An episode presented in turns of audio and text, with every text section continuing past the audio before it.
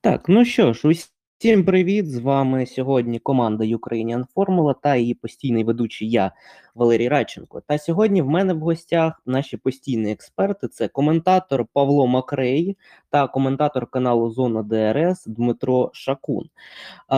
Павло дуже як професійний, мабуть, коментатор вже про це слід казати, тому ми не могли його сьогодні не запросити. А е, наш друг Дмитро Шакун, який адміністратор каналу Зона ДРС, звісно, сьогодні також нам принесе дуже і дуже багато цікавої інформації. Ми розпочинаємо нову рубрику з якби дуже звичайною назвою «5 причин.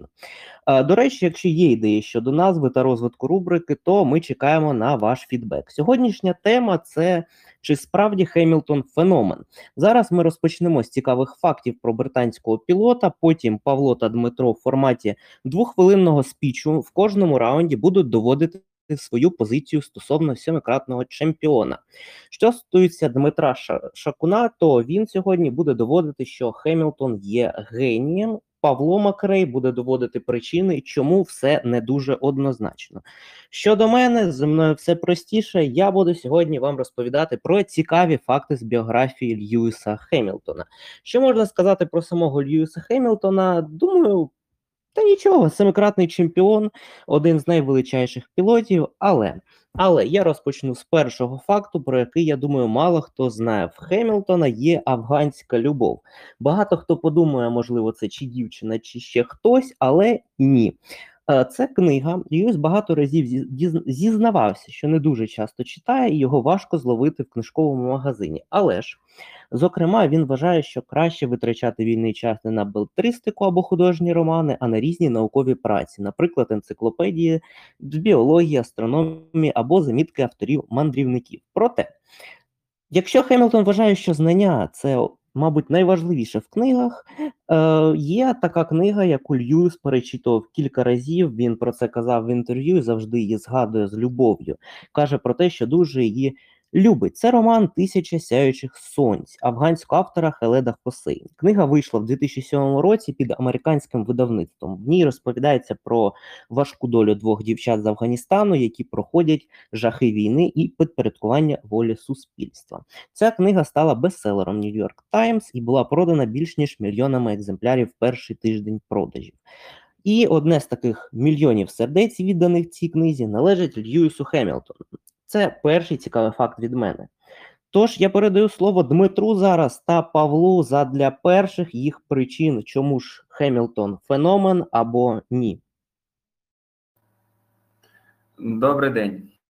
Ну що, тоді ми починаємо. І причина перша, чому Льюіс Хемілтон феномен, це найпростіше, що можна придумати, це статистика. 103 перемоги, 103 pole position, 188 подіумів, 4333,5 очка. Це найкращий результат всіх часів Формулі 1.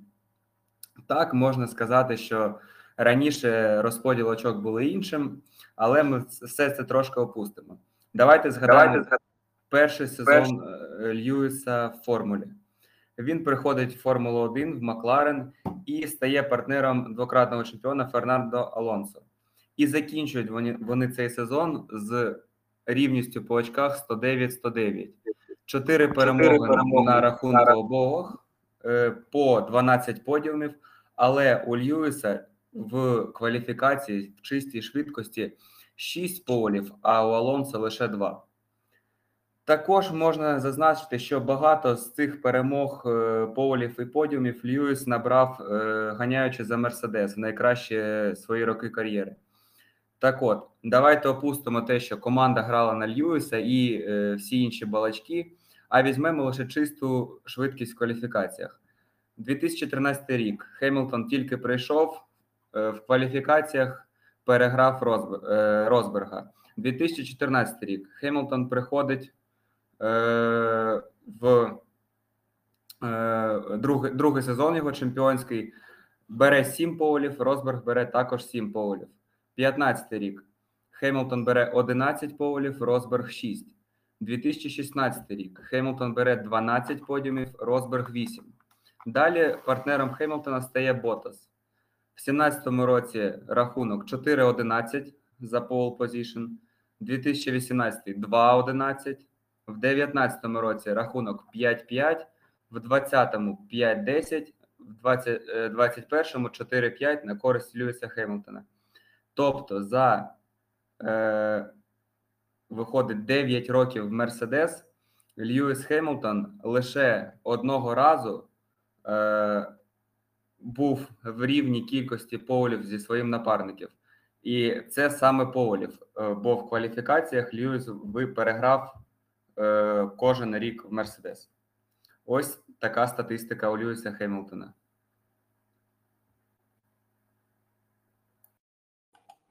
Ну що ж, всім доброго вечора. Візьму слово я після такого вступу, скажімо так, статистичного, з яким я повністю не погоджуюсь. Але мій перший аргумент не про це, а про те, що Льюіс ніколи не пробивався. Е, Льюіс це золота дитина Рона Деніса, який був помічений і просувався Роном Денісом ще з малого віку. Льюіс ніколи е, не проходив, скажімо так через жорстку школу, коли доводиться виборювати своє місце, коли е, доводиться доводити, що ти достойний більшого, бо Льюіс, ну, у Льюіса в кар'єрі є лише дві команди: це Макларен і Мерседес. І ну, ніхто не дасть мені сказати так, що ці команди там не мають якогось іс- історії чи не мають. Е, під собою якогось бекграунду такого, це топові команди. Льюіс ніколи не виступав за команду середняка, а тим більше за команду, яка була внизу списку. Йому не доводилося проходити через це все завдяки Рону Денісу, який його підтримував. І саме оцей от перший, перший його сезон він цим і відзначався, що е, вони прийшли в Макларен з Алонсо вдвох одночасно. Тобто, це не була чиясь конкретна команда, але тим не менше, Рон більше підтримував е, Льюіса, бо це був е, його проект. Е, і у Льюіса ну, не, не доводилося йому прямо так, е, прийшовши в команду на нове місце, те, що зараз робить Джордж Рассел, е, відстоювати свою позицію і показувати, що. Ось я, я молода зірка, і треба от мене просувати, а не там того хлопця з іншої частини гаража. Льюіс ніколи не був в такій ситуації. Е, Тож, перший раунд ви можете зробити зараз свої висновки. Хто ж з наших експертів був е, більш правдивим чи більш правим? Е, Також нагадую, що ми зробили пост з е, питаннями, де ви їх можете задати. Так буде точніше сказати. Щодо другого факту від мене, це ніколи не пропонуйте Льюісу Хемілтону цибулю. Ви запитаєте, чому я зараз розповім. За визнанням Хемілтона він мало до чого відчуває нелюбов або ж ненависть. Він веган, до того ж захисник дикої природи і регулярно бере участь в благодійних акціях з порятунку рідкісних видів тварин або ще чогось на кшталт цього. Насильство чемпіон також не сприймає ні в якому вигляді, і його дратують нечесність людей або порушення домовленостей. Але все ж є одна річ, від якої Льюіса дійсно кидає в тремтіння, і це цибуля. В двох великих інтерв'ю за останні 10 років Хемілтон повідомив, що якщо його запитають, що він не любить більше всього на світі, то на першому місці неодмінно буде цибуля. Гонщик Мерседес не уточнював, чи вживає він взагалі в приготованому вигляді цибулю, чи просто не любить її. Проте, судячи з категоричних відповідей в цих інтерв'ю, якщо ви захочете приготувати щось смачне для Льюіса, краще вам обійтись без цього інгредієнту. Або ну, хоча б не кажіть йому про те, що ви туди додавали цибулю.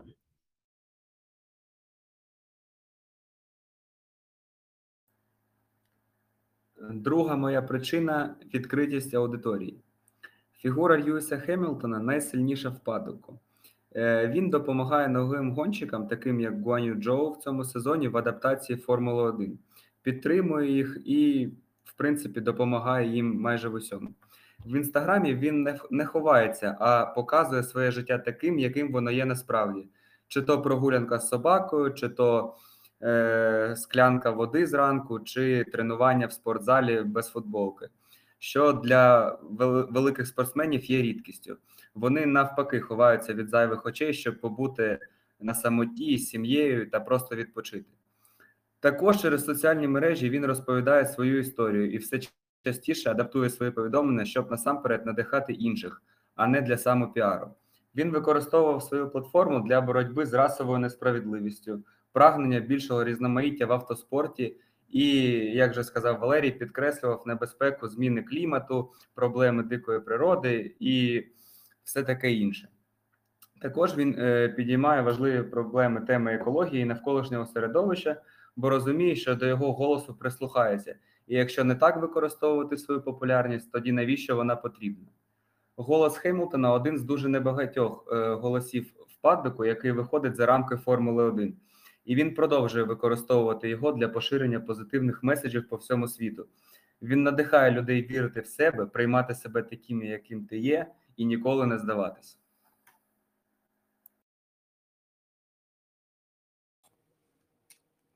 Ну, другий факт від мене: е, я не можу назвати Хемілтона лідером. Е, не було жодного разу, ну так склалася його кар'єра, що він завжди приходив в уже готову сформовану команду. В Макларені це був Рон Деніс і штаб інженерів. Уже все було готове. Льюісу треба було тільки сідати і їхати, і, скажімо так, просто не запороти свою роботу. А в Мерседесі такими людьми був е, Тота Вольф і Нікі Лауда та конструкторський весь штаб. Йому не доводилось там доводити, скажімо так, машину до пуття, перетворювати неї з тикви на карету. От і ну, якби цей сезон якраз і показує, що немає таких прямо однозначних позицій за Льюісом Хемілтоном.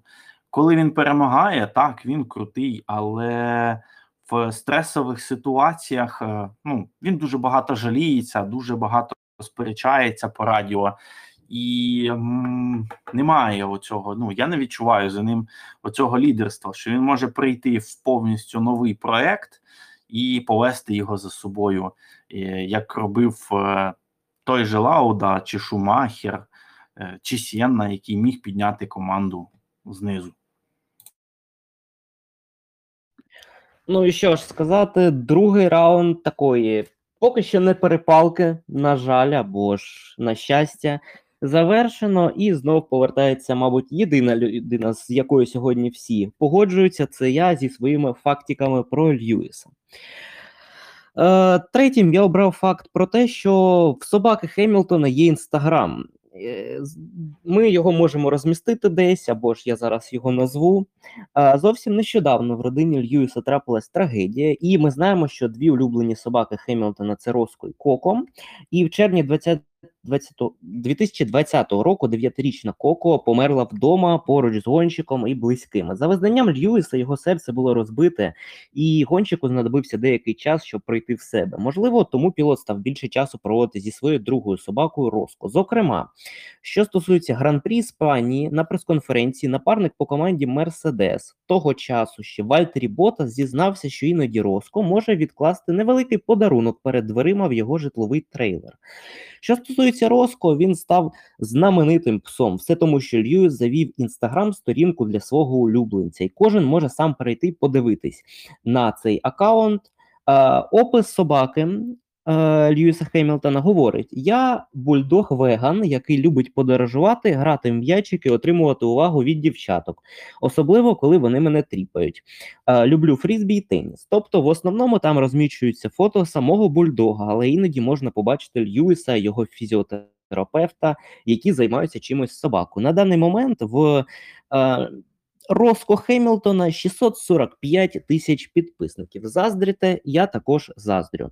Зараз посилання на інстаграм-сторінку я залишу в е, коментах одного з постів. І передаю слово для третього раунду. Третя причина, яка буде повною протилежністю тому, що сказав Павло, ментальність переможця.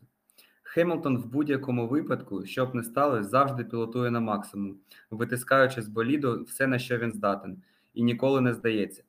Давайте згадаємо сезон 2007 року, коли, здавалося, все було втрачено на початку гонки в Бразилії, але Льюіс не кинув все, а зміг повернути болід до ладу і продовжив змагатись до останнього метру. Так в нього не вийшло виграти титул, але це показує його характер спортсмена. В наступному році все могло повторитись, де в кінці Льюіс втратив позицію. Але він продовжив тиснути і на останньому колі випередив Глока і забрав чемпіонство. Так само було і в 2016 році, коли Росберг виграв чемпіонство. Згадайте, який ривок е, і кількість перемог поспіль, що е, Хемілтон виграв в кінці чемпіонату. Ну і звичайно, минулий сезон, де для багатьох після штрафу в Бразилії все здавалось завершеним. Але не для нього, не для семикратного чемпіона. 25 обгонів за вікенд, перемога, повернення в чемпіонську гонку і ще дві перемоги поспіль. А далі Абу-Дабі. На старт виходять претендент і ветеран, і яку безпомилкову гонку видає Льюіс. Відірвавшись на прірву секунд від Макса, Льюіс трошки замішкався з боротьби з Пересом. Пройшов його, але підпустив е, Макса. Що ми бачимо далі? Знов Льюіс змикається і відривається на величезну відстань і їде за чистою перемогою. Так, далі був сейфті кар і не пощастило. В тому випадку шансів, на мою думку, вже не було. Болючий програш, і ось чемпіон знов повертається. Жахливий початок сезону. Програє напарнику в усьому, в кваліфікаціях, в гонках. Що ми бачимо зараз? Льюіс знов бореться за перемоги, чисто завдяки своїй роботі і стратегії та довірі команді. Не сподіваючись на різні обставини, але, але лише покладаючись на себе, на свого інженера і всю команду. І я впевнений, так і буде продовжуватись і в цьому сезоні, і в наступному. І, можливо, він поверне собі корону чемпіона. Ну і от мій третій аргумент. Ми ні разу не бачили Льюіса за е, кермом відкрито провального боліду. Ну, можна так відносно сказати про цей сезон, але все ж таки це Мерседес, і вони доволі швидко зібрали себе в купу. І, ну, в принципі, результати початку сезону і показують, що Льюіс, як це можна так сказати, не вміє їздити на відрі, на відміну від Джорджа Рассела. Е, Він, в принципі, ніколи не був в такій ситуації, затиснутий е, за кермом е, там відкрит, відкровенного хламу, і не було можливості в нього щось таке прям феноменальне показати там в стилі того ж просто чи Сєнни, коли е, Сєна в 91-му році на ну, машина абсолютно не їхала, вона нічого не могла протиставити е, Вільямсу, але він все одно здобув перемогу під дощем е, в Бразилії. Це було круто. Я за Льюісом такого, на жаль, не пам'ятаю. Ну і знову ми завершуємо ще один раунд, черговий, вже третій, і тепер знову перевод, переходимо до якогось факту. Четвертим фактом про Льюіса Хемілтона, який, на мою думку, мало хто знає, це те, що в Льюіса є чорний пояс з карате. Що про це сказати? Льюіс гонщик, з яким ніхто, мабуть, не хотів би зіткнутися на трасі. Чому? Ну тому що, по-перше, Льюіс швидкий, по-друге, Льюіс може в тебе в'їхати або ще якісь причини. Звісно жартую. Але в реальному житті не варто будити звіра в Хемілтоні, оскільки, незважаючи на те, що він миролюбивий, любить оточуючих гонщик, вважає за краще займатися досить жорсткими єдиноборствами. Наприклад, перед стартом сезону 17-го року Льюіс став протиктува- практикувати тайський бокс. Тоді ж він став все частіше медитувати і вивчав різні бойові техніки. Проте, що стосується його дитинства, в дитинстві він був змушений, на жаль, навчитись оборонятись від кривдників. За межами картинг школи Льюіс якби стикався з проявами расизму, а також багато хуліганських настроїв тоді бутувало в Великій Британії. За словами Хемілтона, коли в черговий раз він прийшов з розбитим синім обличчям додому, його батько Ентоні Хемілтон віддав хлопчика в карате, щоб той виховав свій характер. В підсумку Льюіс на рівні своєю дитячою гоночною кар'єрою зміг отримати чорний пояс і відповісти всім своїм недругам. Тобто ми маємо боксера Льюіса Хемілтона, каратиста Льюіса Хемілтона, окрім того, що прекрасний гонщик, так ще й може наваляти. Ну а ми переходимо до четвертого раунду. Четверта причина спадок. Льюісу 37 років, але завершувати кар'єру він поки не збирається. Тому про повний спадок говорити ще зарано. Але ми вже можемо сказати, що Хемілтон вплинув на цей спорт. Він приклад для багатьох молодих гонщиків, які зростали на його перемогах. Це бачила плеяда тих, хто вже у формулі: Норріс, Рассел, Леклер, Джоу і так далі. Далі цей вплив буде тільки посилюватись, бо час іде і будуть молоді пілоти, які не бачили перемог Алонсо, Райконена, Фетеля, Шумахера. В них, в них був лише один приклад для наслідування, і це Льюіс Хемілтон. Після себе Хем залишить купу рекордів, які всі будуть намагатись побити. Але вдасться це лише комусь одному і дуже не скоро. А згадайте, хто був останнім таким пілотом, який залишив таку купу рекордів. І що скажете, Шумахер, Шумахер не феномен? Гонщики будуть робити шоломи на честь Льюіса, шанувати кар'єру чемпіона. Вплив Льюіса на Формулу 1 зараз більший за той, який мав Шумахер. І якщо порівнювати цей вплив з іншими спортсменами, то Хемілтон стає в один ряд з такими людьми, як Мухаммед Алі та Майкл Джордан. Далі до закінчення кар'єри цей вплив тільки посилиться. Четвертий факт від мене: Льюіс програвав своїм сокомандникам і не раз, і навіть впродовж декількох років поспіль. Е, Тут Діма приводив е, статистику, який Льюіс молодець, тільки чомусь він почав цю статистику з 13-го року. І зовсім забув про період з 2009 по 2012 рік, де Льюіс, можна сказати, ну, якщо отак виходити зі статистики, як його як легенди, програв Дженсону Баттону. Е, якщо там 9-10 рік у них були рівні, то 11-й Льюіс просто провалив по відношенню до Баттона просто в хлам. Е, та сама ситуація в 16-му році з Росбергом. А Льюіс, так, він виграв 14-й 15-й чемп... е, рік, але Росберг бився з ним на рівні, і там швидше вирішувало везіння, якого у Льюіса ну просто не займати. Він, напевно, самий фартовий пілот на стартовій рішиці. І Льюіс боровся з ним на рівних, точніше, Росберг. А 16-й рік так само вирішило. Ну, для мене вирішило по більшій частині везіння, і в той рік просто Льюіс психологічно більш програв Росбергу. Далі, в принципі, у нього таких конкретних е, після Росберга конкретних суперників до 21-го року то й не було. Е, лише Макс зміг. Ну тут я навіть швидше скажу, що Макс виграв у Льюіса, ніж е, Льюіс, превозмагаючи, там боровся з ним. Макса була повільні, був повільніший боліт. Ем, для Макса це перше, перша боротьба за чемпіонський титул реальна.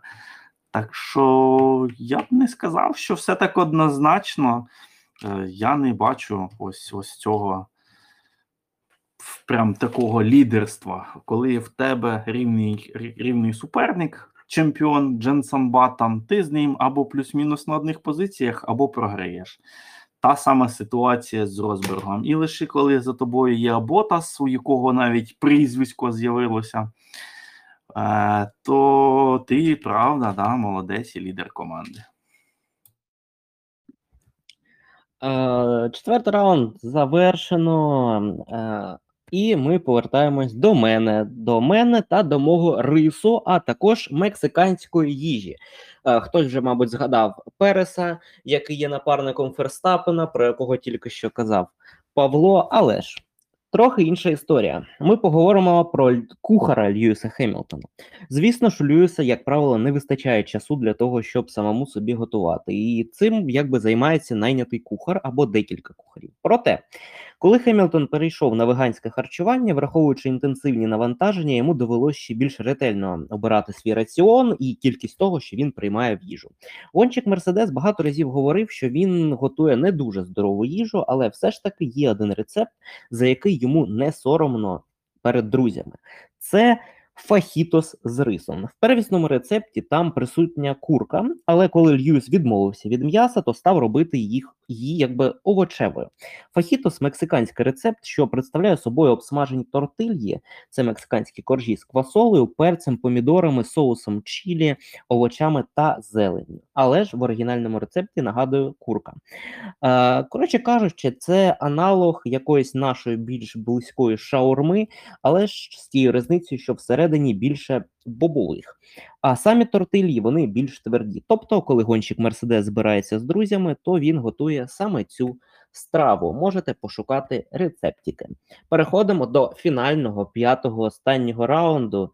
Ну, давайте вже дайте нам, я не знаю, якийсь можливо скандал.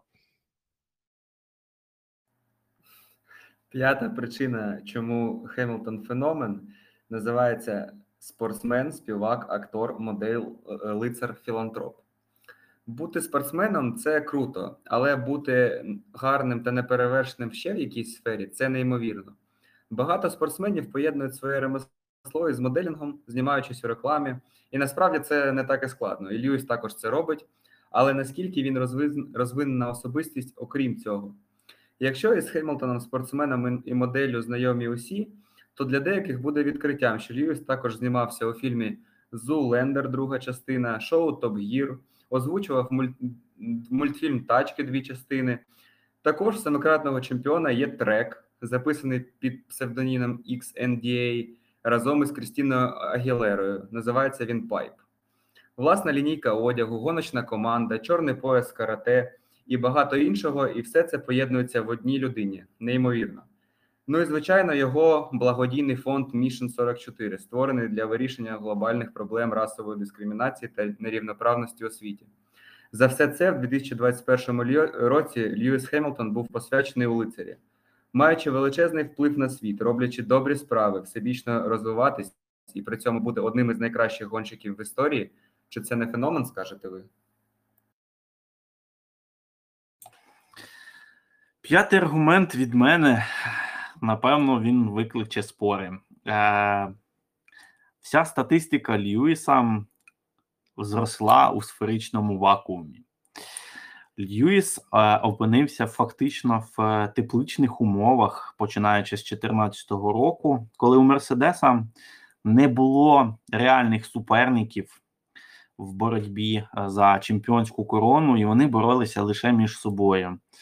Е, Спочатку це був Льюіс і Росберг, а потім, вже після того, ще як приєднався Ботас, він лише посилив, скажімо так, свої рекордні походи. І не було от е, цих таких обставин, е, які б зробили цей рекорд прям крутим, оскільки ну, не було серйозних суперників. А коли нема серйозних суперників, я не бачу ціни цим рекордам. Е, ті рекорди, які встановлював Шумахер, вони були всупереч. Е, перших два чемпіонських титули він завоював в команді, яку він збудував разом з Роном Денісом, е, е, з, вибачте, з Росом Брауном. Інші п'ять, ну, до них був довгий тернистий шлях. Шумахер працював над командою з Жаном Тоттом і Россом Брауном. Вони будували, у них були суперники. Вони боролися з Вільямс спочатку, потім з Макларен. Е, Причому вони відставали технічно від них. А потім, коли почалася ера так називаємої домінації Шумахера, вона не була вже такою домінативною. Там було лише два сезони, коли у Феррарі була був реально самовоз. Всі інші роки проходили в боротьбі і.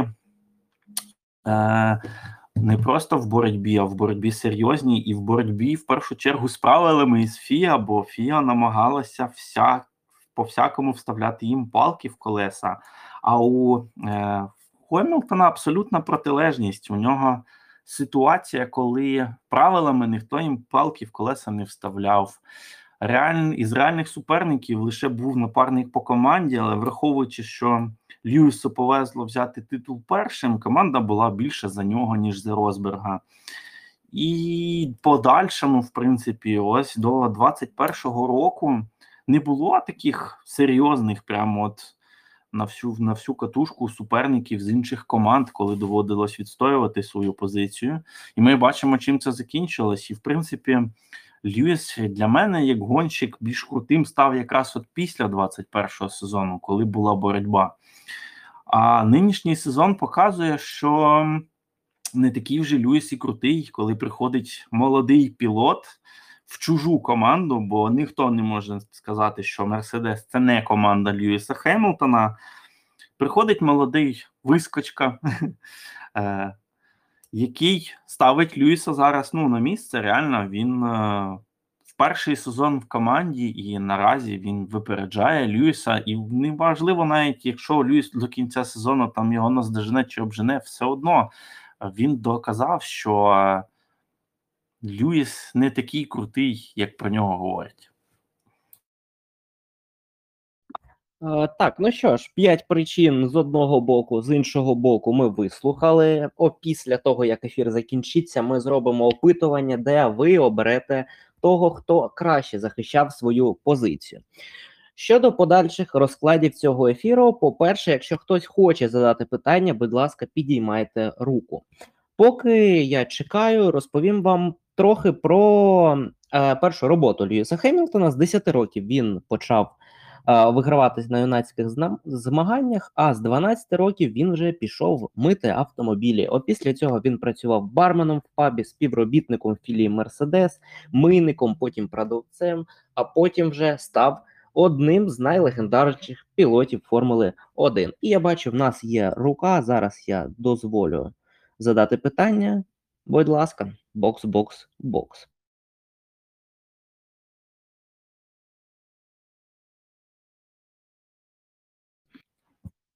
Не відповідає мені бокс, бокс, бокс.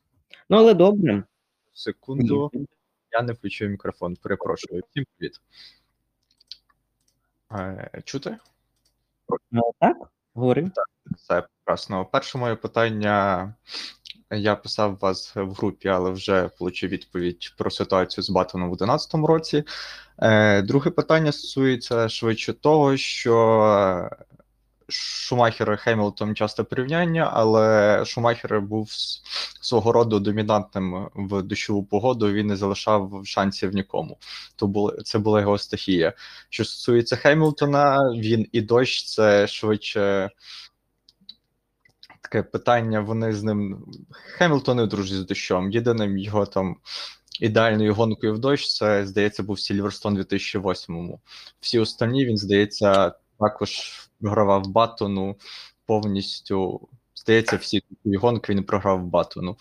От я от це чекаю аргументацію плюсову Хемілтона, був найбільше на. Не знаю, як це пояснити. Я більше спираюся до того, що Льюіс це хороший гонщик, але назвати його прям феноменом, ну, феноменом нашого часу швидше так, але феноменом всіх часів швидше всього, що ні. Ну, я дякую за запитання. І тоді я бачу Павло ну, мікрофон. В тебе є якась думка? Та я А- чекав питання, е, якби, а тут е, ніби підтверджують мою думку, знаєш. І для мене, ну от я додам трошки до цих п'яти аргументів, всіх, які є від мене. Е, останній, скажімо так, для мене вирішальний. Е, Льюіс. Просто підходимо на вулиці зараз до любої людини, е, яка навіть не знайома з формулою, ніколи в житті неї не дивилася, і швидше за все вона буде знати два імені з Формули 1. І це буде не Хемілтон. А, ну, А, друг, а я... другий хто? Дмитро, давай. Мені цікаво. Ну, перший Шумахер, е, хто другий? Ну, я думав, ти зразу здогадаєшся, хто другий. Історія його життя така, що ну, рано чи пізно вона десь вспливає на телебаченні, і ця ну, іс- історія життя цієї людини і зробила неї ще більшою легендою, яку так ніхто і не зміг е, до кінця побороти. От як ти думаєш, хто це? Чесно, не можу здогадатись. Ну, я кажи. кажи. Мені тут дівчина в особисті пише, що ти про сену кажеш. Да, да, це сам, це сам. Ні, це ну я це реально можна легко перевірити, що людина, яка не, ніколи не дивилась F1 і знає просто, що є такий, існує такий спорт, де їздять машинки по колу, е, вона не буде знати, хто таке Ар- Айртон Сенна. Ну, не буде. Шумахер буде. Другий, кого вона може знати, це може це буде Хемілтон і Ферстапен, бо минулого сезону він там е, оцей сезон, про який там розмовляли навіть всі, хто не дивився, десь чули. Але ось Аертон Сенна, е, людина, яка ну, ну не завжди була на слуху, і вона тим, хто ніколи не дивився е, Формулу 1, вона не буде знайома. Фішка в тому, що як закінчилось життя Сенни, розумієш, він загинув і кожного року виходять документалки, знімають фільми. Ну і сама особистість, сама е, особистість Сенни і те, що він зробив. Е, то, в принципі, е, Сенна є кумиром Хемілтона. Ти, можливо, знаєш, не знаєш, Знаю, знаю, раз виступав все це, і він наслідує його поведінку. Бо першим, хто робив те, що зараз робить Хемілтон, робив Сенна. Це він їздив на покази мод. е, Це він був меценатом, і його фонд навіть після його смерті діє досі. Е, Це він займався проблемами з расизмом і з усім іншим. І Льюіс просто наслідує його.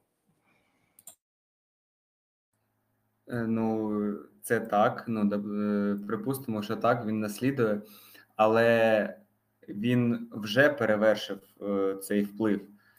Ну, Сена, от скоро буде вже 30 років, як він помер. Е, 30 років е, людини немає.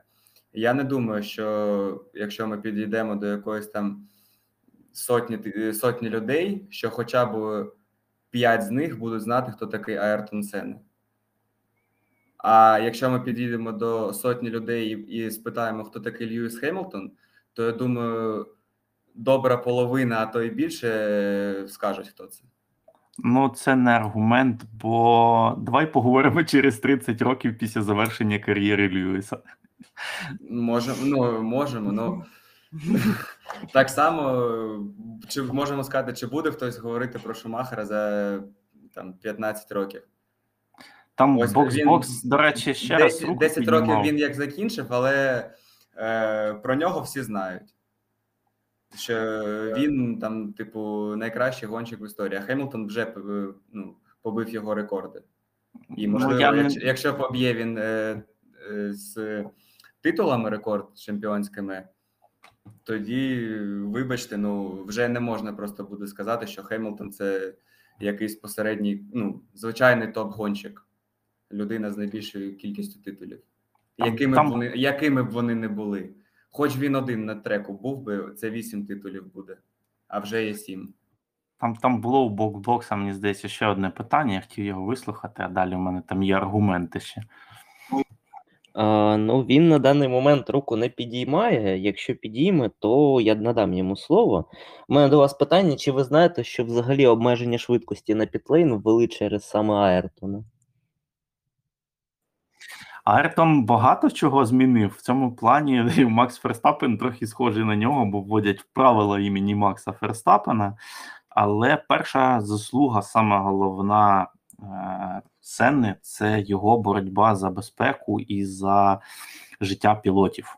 Саме завдяки йому і тій аварії кардинально прям до не знаю, як це правильно так виразити підхід до е, безпеки пілотів змінився просто е, до невпізнаваності. Він до цього ріс, до цього була зміна позиції, але це швидше була е, боротьба пілотів наодинці самих без, скажімо так, такого прям суспільного руху.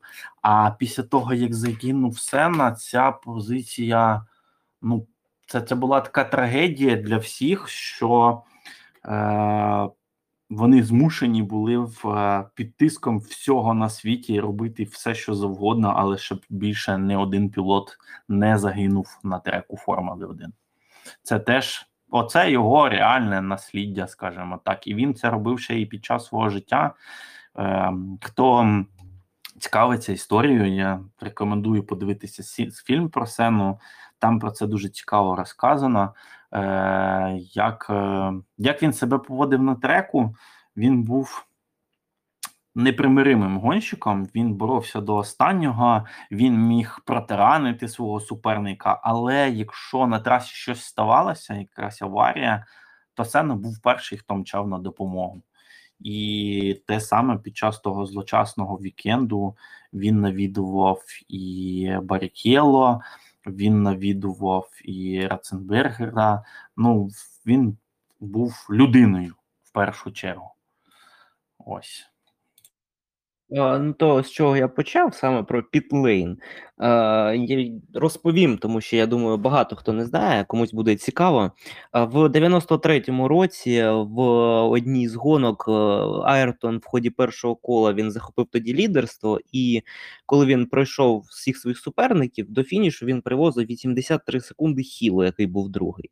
Але тоді е, сталася така ситуація на 57-му колі. Він поїхав на підстоп і хотів е, змінити дощову гуму на сліки. Проте в цей же момент заїзду е, посилився дощ, і він просто проїхав повз пітлейни, не скидаючи швидкості взагалі. І опісля цього ФІА визнала абсурдною ситуацію, встановила ліміт 80 км на годину. Там вона варіювалась до 100, але Айртон Сена такий Айртон Сена. Дмитро, в тебе є що додати, чи ми перейдемо до питань з коментів? Так, давайте переходити до питань.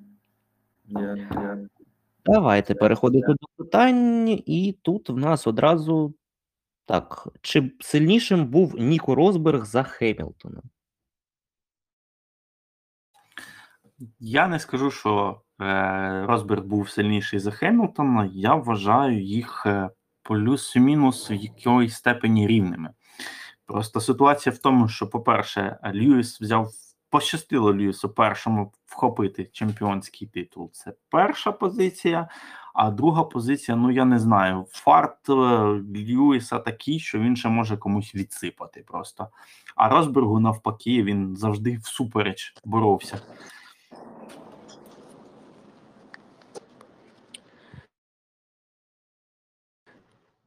Може мені сказати пару слів, ні? Ну, давай, якщо тобі є що сказати, то будь ласка. Ну, по- по-перше, ну, давайте я, наверное, на русском, так будет быстрее, у меня времени мало, разряжается телефон. А, во-первых, я считаю, что смысла нету абсолютно сравнивать Хэмилтона с э, Лаудой, там, с Сенной, еще с кем-то тех времен. Потому что, во-первых, это абсолютно другие машины. Современные болиды, ну, я как человек, который за рулем болида ездил, я знаю, что это такое, я знаю, о чем я говорю, и тогда машины в 80-х, в начале 90-х были, ну, вот их можно охарактеризовать таким словом, что ты, когда сидишь за рулем, ты борешься с этой машиной. И в конце, получается, или она тебя убьет, или ты ее поборешь, скажем так. Сравнивать с современными машинами, ну, мне кажется, смысла нет. А, Сейчас абсолютно все гонщики, вот весь пелотон, если выстроить, да, абсолютно все имеют примерно одинаковую квалификацию. А, ну, в плане там навыков, в плане физических там, тренировок там и состояния здоровья и так далее. А, но лучшим считается тот, у кого больше мотивация, у кого ам, лучше работает команда, стратегия, у кого лучше инженеры, а, у кого ам, понимание структуры работы автомобиля лучше, техническое, именно вот как Феттеля, к примеру. Феттель в плане э, технического это, это бог, это как, это как Лауда. А если, допустим, э, говорить по теме в отношении Хэмилтона, ну, э, лично мое мнение, как э, тифози до мозга костей, конечно, я его недолюбливаю с, э, начиная с 2008 года. Ну, это логично. А, но а, вот после того, как у него, ну, откровенно забрали титул, но забрали титул почему? Потому что народу нужно зрелище, народу нужна кровь, пот, и, ну, это лучше было для шоу.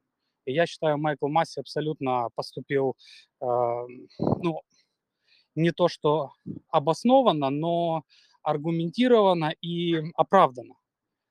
Реально оправданно, потому что для шоу это лучше было однозначно, чем Льюис возьмет восьмой титул, все, ну и все опять самовоз, самовоз, ну и со спокойной душой Льюис обогнал Шумахера, ну, как бы их тоже сравнивать, Шумахера и Хэмилтона, смысла нет, потому что, э, ну, у Шумахера реально два года была машина самовоз, у которой, там, по-моему, в четвертом году это, это, это самый идеальный болид был, 2004, F2004, ну, на котором он выиграл 83% гонок. Ну, такого не было никогда. Это был реальный самовоз.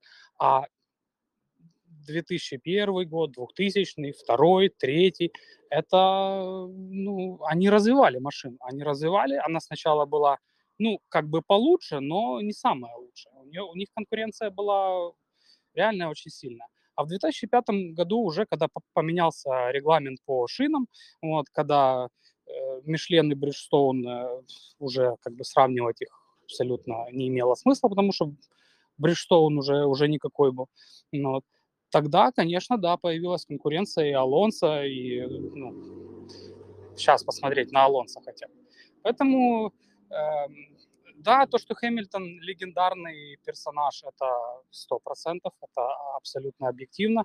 Но если спросить, к примеру, а, кто более, ну, кого там через 20-30 лет вспомнят, э, ну, я не думаю, что Хэмилтона вспомнят, потому что, ну, по сути, вот э, когда рассказывали про то, что он, ну, все его титулы, они ну, не, не, не надутые, не на самовознич, э, ну, или как это правильно сказать, э, на самовозе полученные, ну, с какой-то стороны это правильно, но в любом случае он, он один из лучших пилотов, ну, в топ-3 как минимум.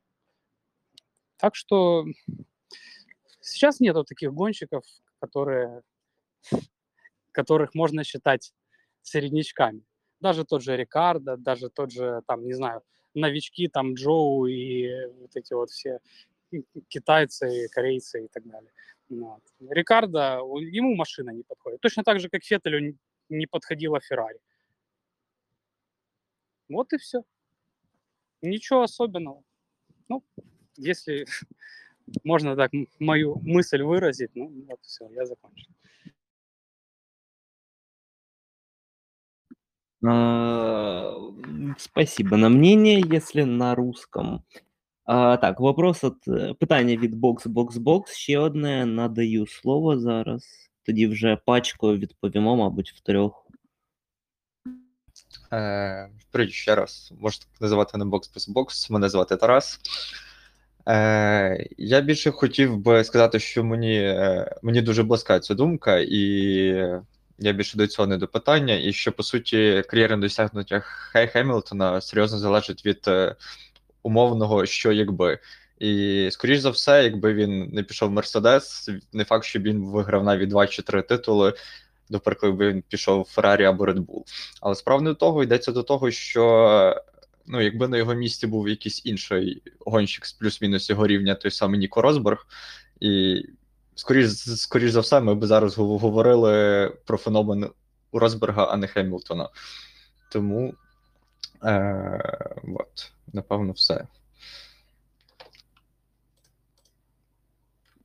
Ну тут слід розуміти, що проти Хемілтона, як на мою думку, грає ще та ситуація, що все ж таки для нас він дещо далекий. Я впевнений, що зараз навіть тут серед нас тут 18 людей, там ще заходили, виходили, є справжні фанати Хемілтона, але ж а, якщо ми візьмемо ось цей 20-й рік, десь 19-й, в Хемілтона сталася така от переворотня думка, тобто Black Lives Matter, ЛГБТ просування е, і так далі. так далі, так далі. Це не є погано, це є добре, але ж е, самі на, на якісь справжні от фани, я думаю, що вони відчувають які, якусь біль десь всередині, оскільки всі свої гонки, всі останній, точніше, титул, він якби він саме для ось тих меншинств він був. Тобто Хеймлтон виходив завжди, розповідав там про те, що як важливо підтримувати Black Lives Matter, або важливо підтримати ЛГБТ, або ще якісь маленькі там чи не маленькі, а, якби меншинства. І от справжні фани Льюіса, я таких знаю, дійсно, вони трошки відчували себе якимись опрокинутими, тому що це все було не заради них, це все було якось ну от, ну от повз них. І про це свідчить якісь банальні ситуації, якщо там можна згадати, чи Джека Стюарта інтерв'ю, чи якихось експертів зі Sky Sports, якраз таке британських, або ж того британця Ландо Норріса, який казав, що так, у Льюіса сім титулів, але мені байдуже. А, також експерти, вони часто як вони намагалися? Вони казали, що ви можете передивитись ці е, нарізки інтерв'ю. Я колись їх можливо знайду, виставлю. Всі тоді почали різко відкатувати, що так, в нього найкраща машина, так має бути. А, так, ну немає конкурентів. Ну, Ферстапен там бореться, але він ще молодий, в нього немає досвіду, бла бла бла. Я думаю, що вся ось ця картина, якщо мене зараз розуміють, про що я кажу, вона а, виросла в те, що саме різка думка вона стала різко проти Хемілтона. А, ось. А, Павло Дмитро, можливо, вам є що додати. Я могу сказать пару слов. Э, Почему так от Хэмилтона начали все отказываться, и почему он э, настолько под влиянием оказывается медиа, почему он вливается в эти все движения, Black Lives Matter, там, ЛГБТ и так далее. Потому что это пиар. Потому что современное общество, современное развитие технологий и масс-медиа э, в такую, скажем так, степь забрели, что любой, э, любая медийная персона, абсолютно любая, будь то там гонщик или там певец какой-то или политик какой-то, а, они в любом случае зависят очень сильно от масс-медиа и от э, а, внимания, которое им уделяется в масс-медиа. Это лайки, это подписки, это видео, интервью всякое, это YouTube просмотры, это капи- огромные капиталы ворочаются, это э, мерч, это спонсорские контракты и так далее. Просто бабки. Вот вопрос чисто в этом. Если взять, э, допустим, э, 20 лет назад период, да, начало 2000-х годов, ну или там того же самого Лауду или Сену, тогда гонки не были такими популяризированными. Да, это было, это было и остается королевским самым дорогим спортом, но э, тогда масс-медиа до такого уровня не было развито. И, соответственно, на этом не делались такие огромные деньги, как сейчас.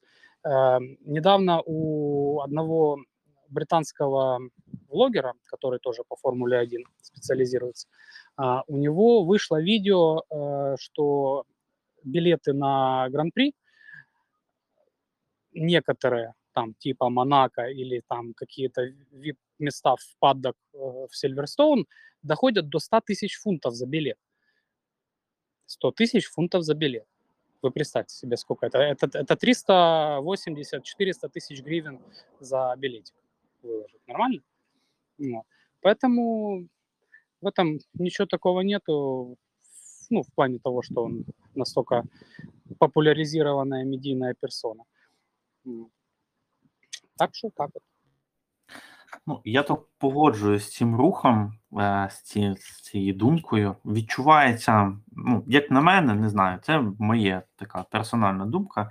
Відчувається легка фальш і просто слідування за трендом. Я ні разу не чув від Льюіса чогось, щоб йшло там всупереч думки суспільства, чи коли б він це робив, ну.